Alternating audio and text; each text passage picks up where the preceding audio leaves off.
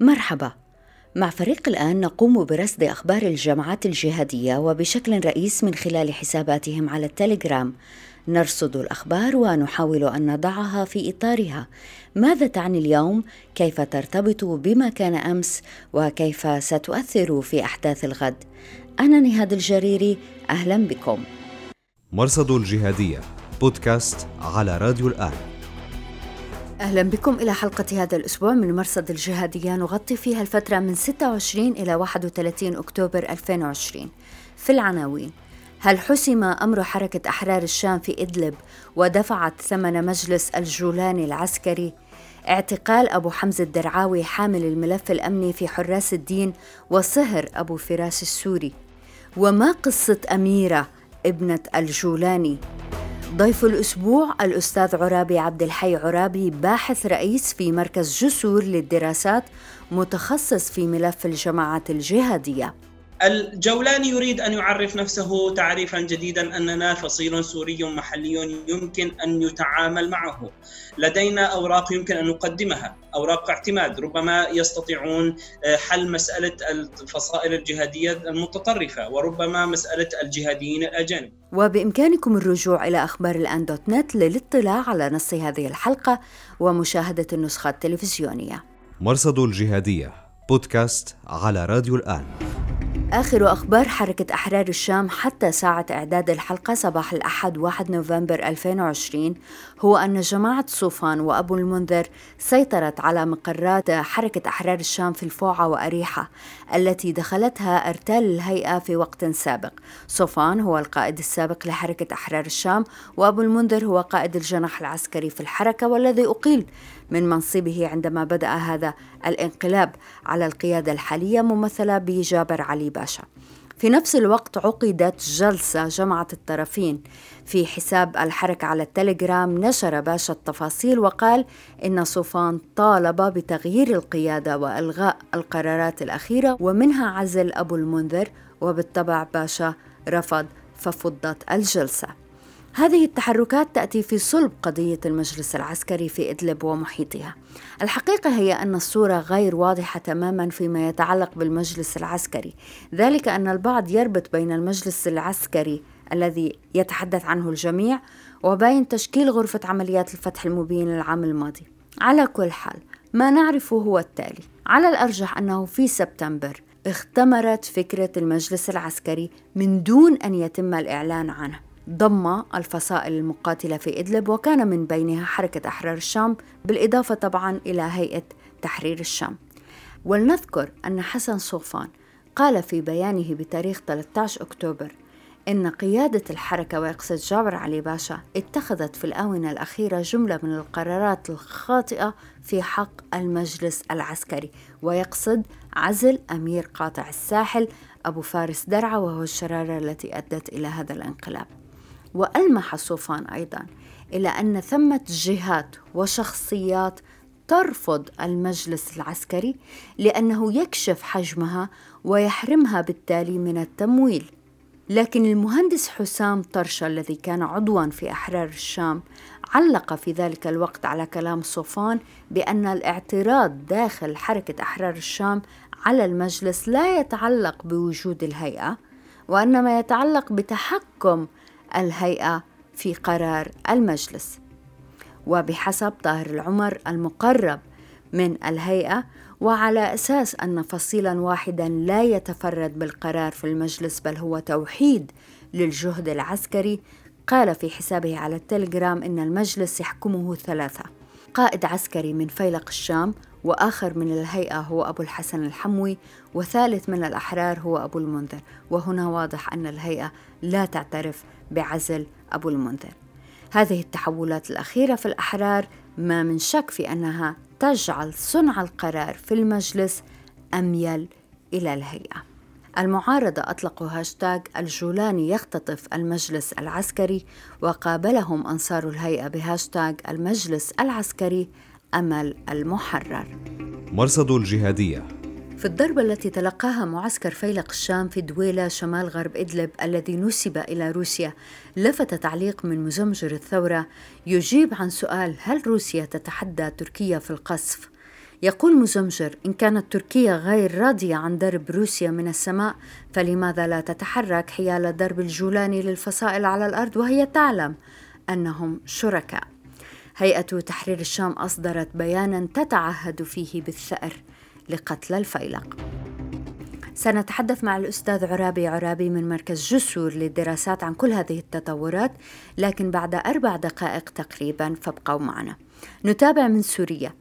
بعد أن أكدت معرفات القاعدة قتل أبو محمد السوداني الإداري العام في حراس الدين دار جدل حول هوية الرجل وحتى صورته. حسم الأمر عندما نشرت المعرفات نفسها صورا شخصية للرجل مع أطفاله. وكشف الباحث المتخصص في الجماعات الجهادية تشارلز ليستر عن أن السوداني هو صالح الكاروري وأنه كان قريبا من أسامة بن لادن عندما أقام في السودان في الفترة من 91 إلى 96 أفرجت هيئة تحرير الشام هذا الأسبوع عن أبو عمر منهج القيادي في حراس الدين والذي اعتقل في يونيو الماضي ضمن الاقتتال الذي أخرج الحراس من معقلهم الشهير في عرب سعيد غرب إدلب. بعد يومين وفي 28 أكتوبر اعتقلت الهيئة أبو حمزة الدرعاوي الذي يتولى الملف الأمني في تنظيم حراس الدين. عرفته حسابات المعارضة على أنه عضو مجلس شورى الحراس وصهر أبو فراس السوري رضوان نموس القيادي المخضرم في القاعدة وجبهة النصرة سابقا الذي قتل في قصف أمريكي لمكان اجتماعه عام 2016 كتب هاني السباعي منظر الجهادية من لندن عن لماذا صارت إدلب مصيدة ومقبرة لمن شارك في الجهاد الأفغاني وتساءل هل قتل كل هؤلاء القادة مصادفة؟ إذا بات واضحا استهداف معارضي الجولاني ومن لا يستهدفهم التحالف جوا يسجنهم الجولاني على الأرض وللمرة الأولى ربما يتطرق أنصار هيئة تحرير الشام إلى هذا الجدل حساب الإفريقي المهاجر دافع بأن قيادات القاعدة في كل مكان مخترقون ومستهدفون على أعلى المستويات في خراسان مركز التنظيم خاصة مع مقتل مسؤول التنظيم الإعلامي حسام عبد الرؤوف قبل أيام. وكذلك في شمال إفريقيا وكان آخر القتلى هناك زعيم فرع التنظيم دروكديل وفي اليمن حيث يعاني الفرع من الجاسوسية. فما الذي يمنع أن تكون قاعدة الشام مخترقة وقادتهم مستهدفين؟ يسأل الإفريقي المهاجر. مرصد الجهادية. في الآونة الأخيرة نشرت حسابات معارضة لهيئة تحرير الشام صورا لشابة منقبة تقود سيارة تارة وتتجول فيما قيل إنها مواقع عسكرية تارة أخرى. قيل إنها أميرة ابنة الجولاني وتسمي نفسها أميرة الفاتحي أم سراقة. حساب الغريب وهو حساب يعود إلى أبو ماريا القحطاني القيادي الرفيع في هيئة تحرير الشام قال إن الجولاني ليس له ابن بهذا العمر وإن أولاده ما زالوا صغارا لأنه لم يتزوج في العراق بل تزوج بعد عودته إلى سوريا في 2012 بدأ حساب رد عدوان البغاء المعارض لهيئة تحرير الشام. نشر ما قال إنه تسريب وثائق خاصة من مكتب وصفه بالجريمة المنظمة في الهيئة. السلسلة الأولى تظهر تورط قياديين أمنيين في الهيئة باختطاف وفدية وتجسس. منشورات أخرى تتعلق باختلاس قياديين مبالغ ضخمة مخصصة لتطوير الأسلحة. الحساب البديل للمقدسي الكلمة الطيبة أعلن أخيرا أنه توقف تماما عن النشر لما قال إنه ضغوط يتعرض لها المقدسي لكن الدرر السنية وهي تنشر أيضا للمقدسي لا تزال عاملة تنشر له من الأرشيف. أعلنت الجزائر إلقاء القبض على الإرهابي مصطفى الجزائري بالقرب من تلمسان شمال غرب الجزائر.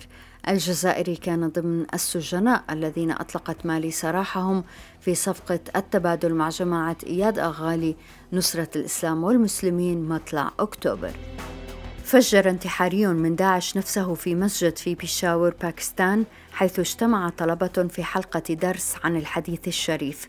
طالبان الباكستانية استنكرت وقالت استهداف المدارس الدينية لأي غرض وقتل الطلاب أمر مستهجن. داعش قالت إن الطلاب كانوا شيعة. مرصد الجهادية بودكاست على راديو الآن.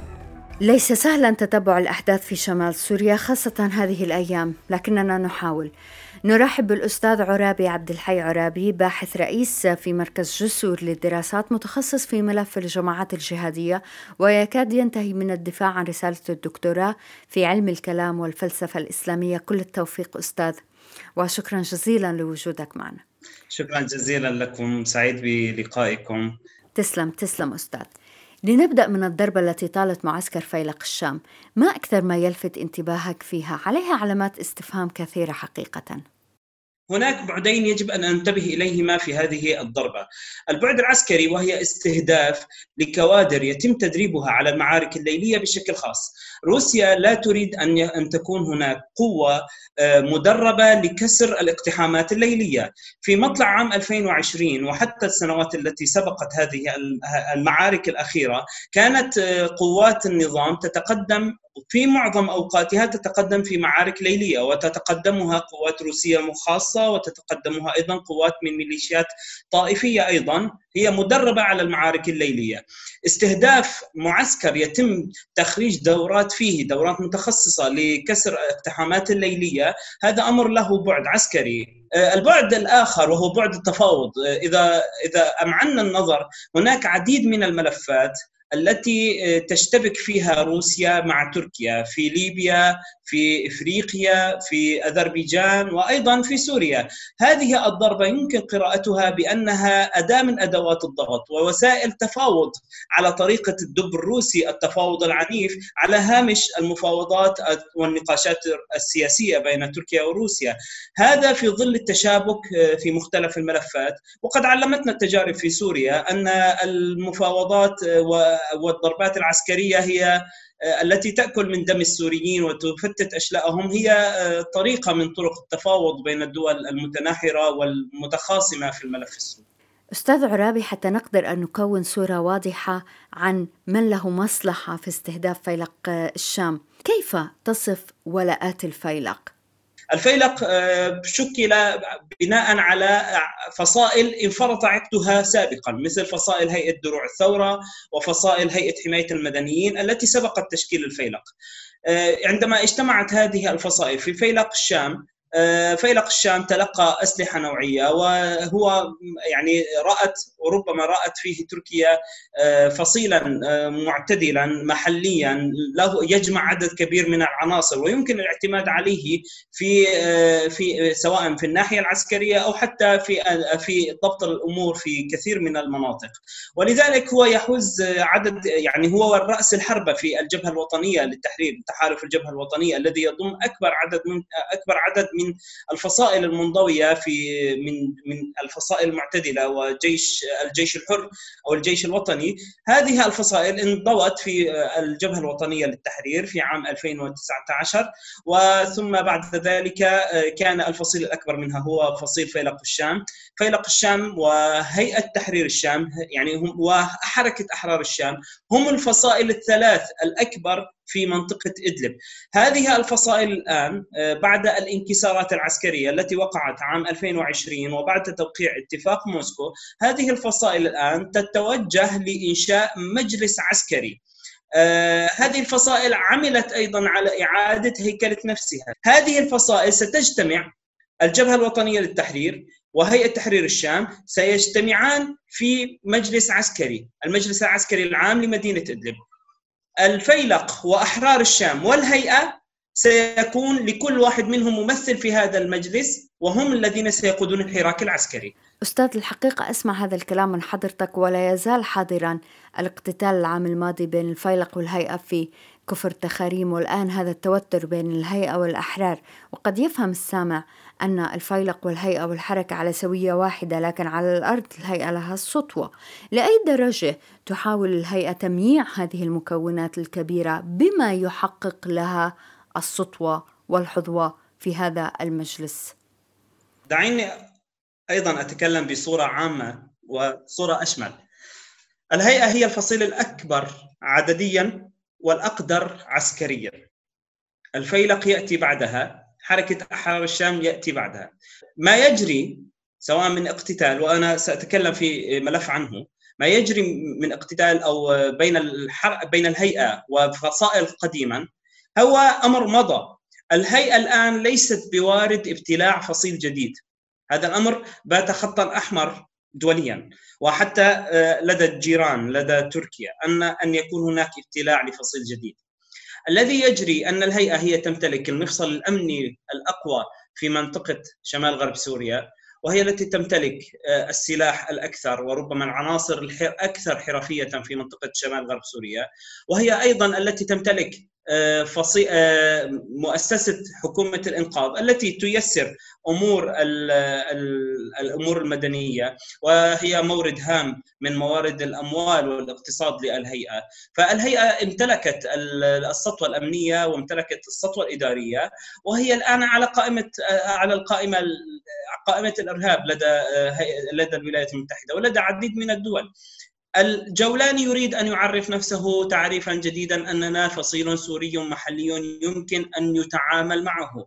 لدينا أوراق يمكن أن نقدمها، أوراق اعتماد ربما يستطيعون آه، حل مسألة الفصائل الجهادية المتطرفة وربما مسألة الجهاديين الأجانب وهذا ملف منفصل عن مسألة الجهاديين المحليين والفصائل المحلية الجهادية المتطرفة.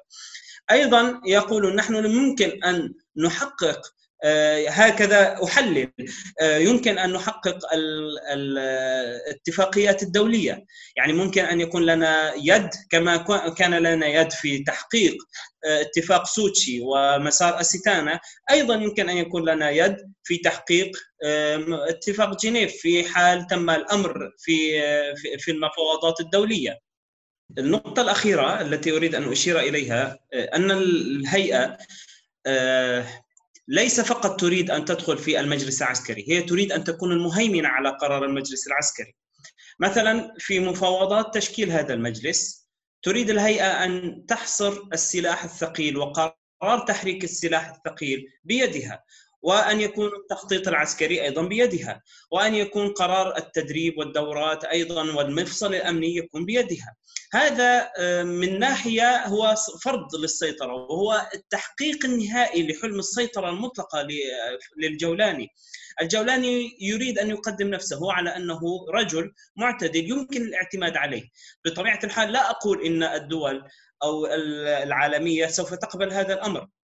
تركيا ربما آه، لا ترى في الجولاني ليست علاقتها مع الجولاني علاقة شخصية لكن هناك علاقة اعتبارية هناك آه، مصلحة متبادلة ربما إنهاء فصيل الجولاني هو يخدم آه، الخصوم خاصة روسيا. آه، إنهاء الفصائل التي في إدلب هو يخدم روسيا ويخدم النظام ولا يخدم تركيا. فتركيا لا تريد أن تفوت ورقة من يدها. الجولاني إذا قبل دوليا فتركيا لن تجد مشكلة في أن تقبله. أما إذا الجولاني بقي وتم وبقي تصنيفه على قائمة الإرهاب وسوف يزال بقرار دولي تركيا لن تقف في وجه هذا القرار بطبيعة الحال. آه، الذي يجري كما قلت أن المجلس الفيلق لديه مندوب في المجلس. الم... هذا الف... هذا المندوب في المجلس آه، قراره مرتهن بطبيعة الحال للهيئة. الذي نراه أن المندوب العسكري للأحرار وهو رئيس الجناح العسكري في حركة أحرار الشام أبو المنذر قائد الجناح العسكري والذي أزيل قبل أيام. إقالة هذا الرجل من الأحر... من من قيادة الجناح العسكري وهو مندوب الأحرار في المجلس العسكري وضع الهيئة أمام خيار محرج. وهي أن آه، أبو المنذر يميل لمشروع الهيئة ليس المشروع الإيديولوجي وإنما لضبط أمور الحراك العسكري تقنيا وحرفيا في في الشمال الغربي من سوريا لضبطه في قرار واحد. هو يميل لهذا المشروع تماما لكن الحركة لا تريد أن يكون الأمر بيد آه، هيئة تحرير الشام وعندما وجدوا لديه ميولا لموافقة هيئة تحرير الشام على هذا القرار حصلت خلافات داخلية وفي النهاية أدت إلى إقالته. ماذا تعني سيطرة صوفان على الأحرار بالنسبة للجولاني؟ لأي درجة فيها خدمة للجولاني؟ ها آه، سيطرة صوفان على الحركة يعني آه، وجود شخص براغماتي نوعا ما ويفكر بنفس طريقة الجولاني.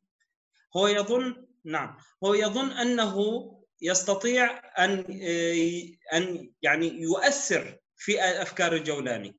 والجولاني أيضا يرى أن هذا الرجل التعامل معه مريح وهو قال ذلك حتى. الجولاني كثيرا ما يقول أنه يحترم آه، صوفان ويحترم رؤيته وتفكيره ونظرته للأمور.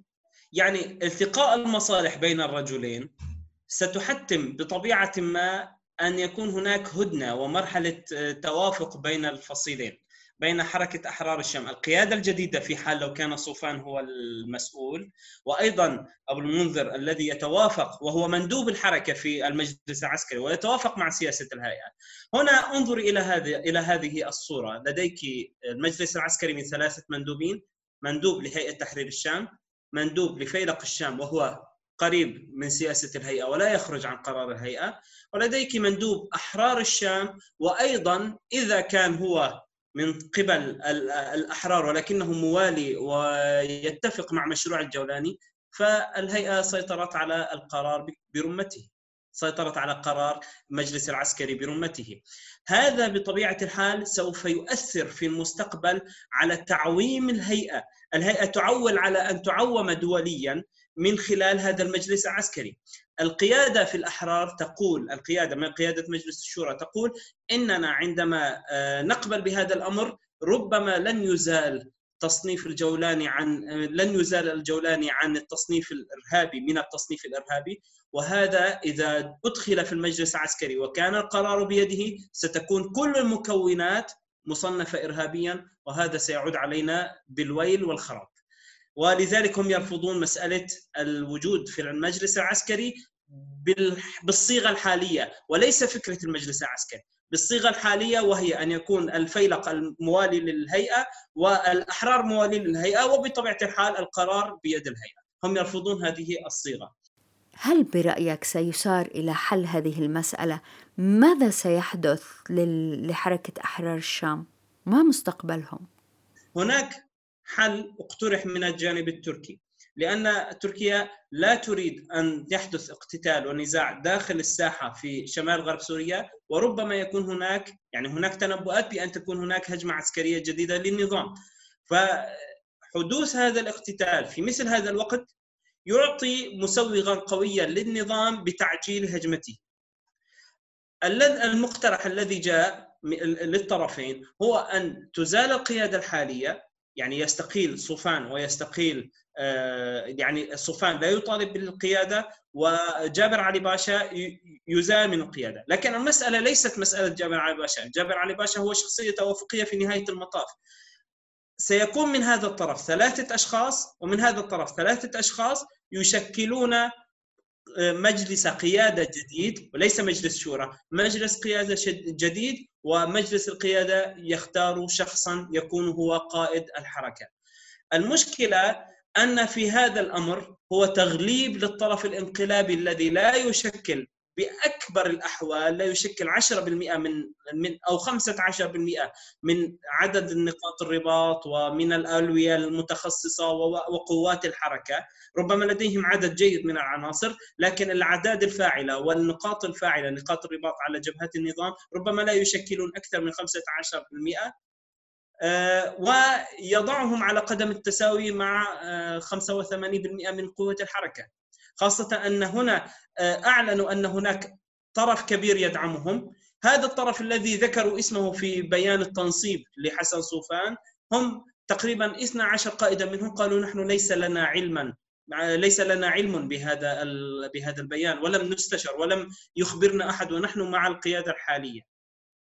هناك مقترح هو أن تكون آه، القطاعات القطاعات الموجودة في الحركة قادة القطاعات يعني يعتبرون أعضاء في مجلس أو أعضاء في برلمان. تمام؟ كأنهم أعضاء في برلمان أو أعضاء مجلس داخلي.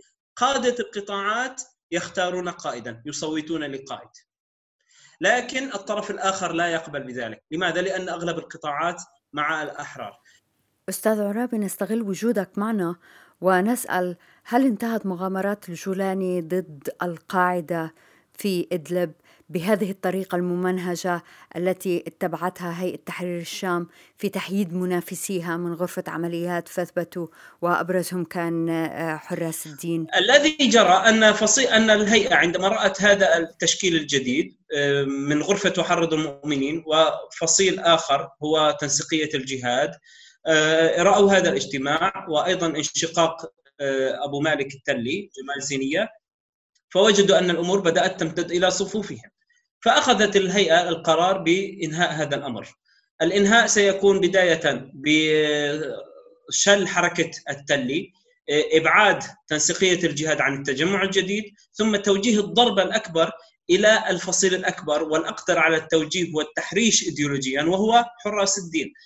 نعم الذي جرى بعد ابعاد هذه الأطراف جاءت الهيئة إلى الفصيل الأكبر فبدأت تعتقل القيادات من الصف الثالث العناصر آه، أثناء التحقيق يتم آه، إدلاء بمعلومات عن فصي... عن الأسلحة عن مكان التدريب عن المعسكرات.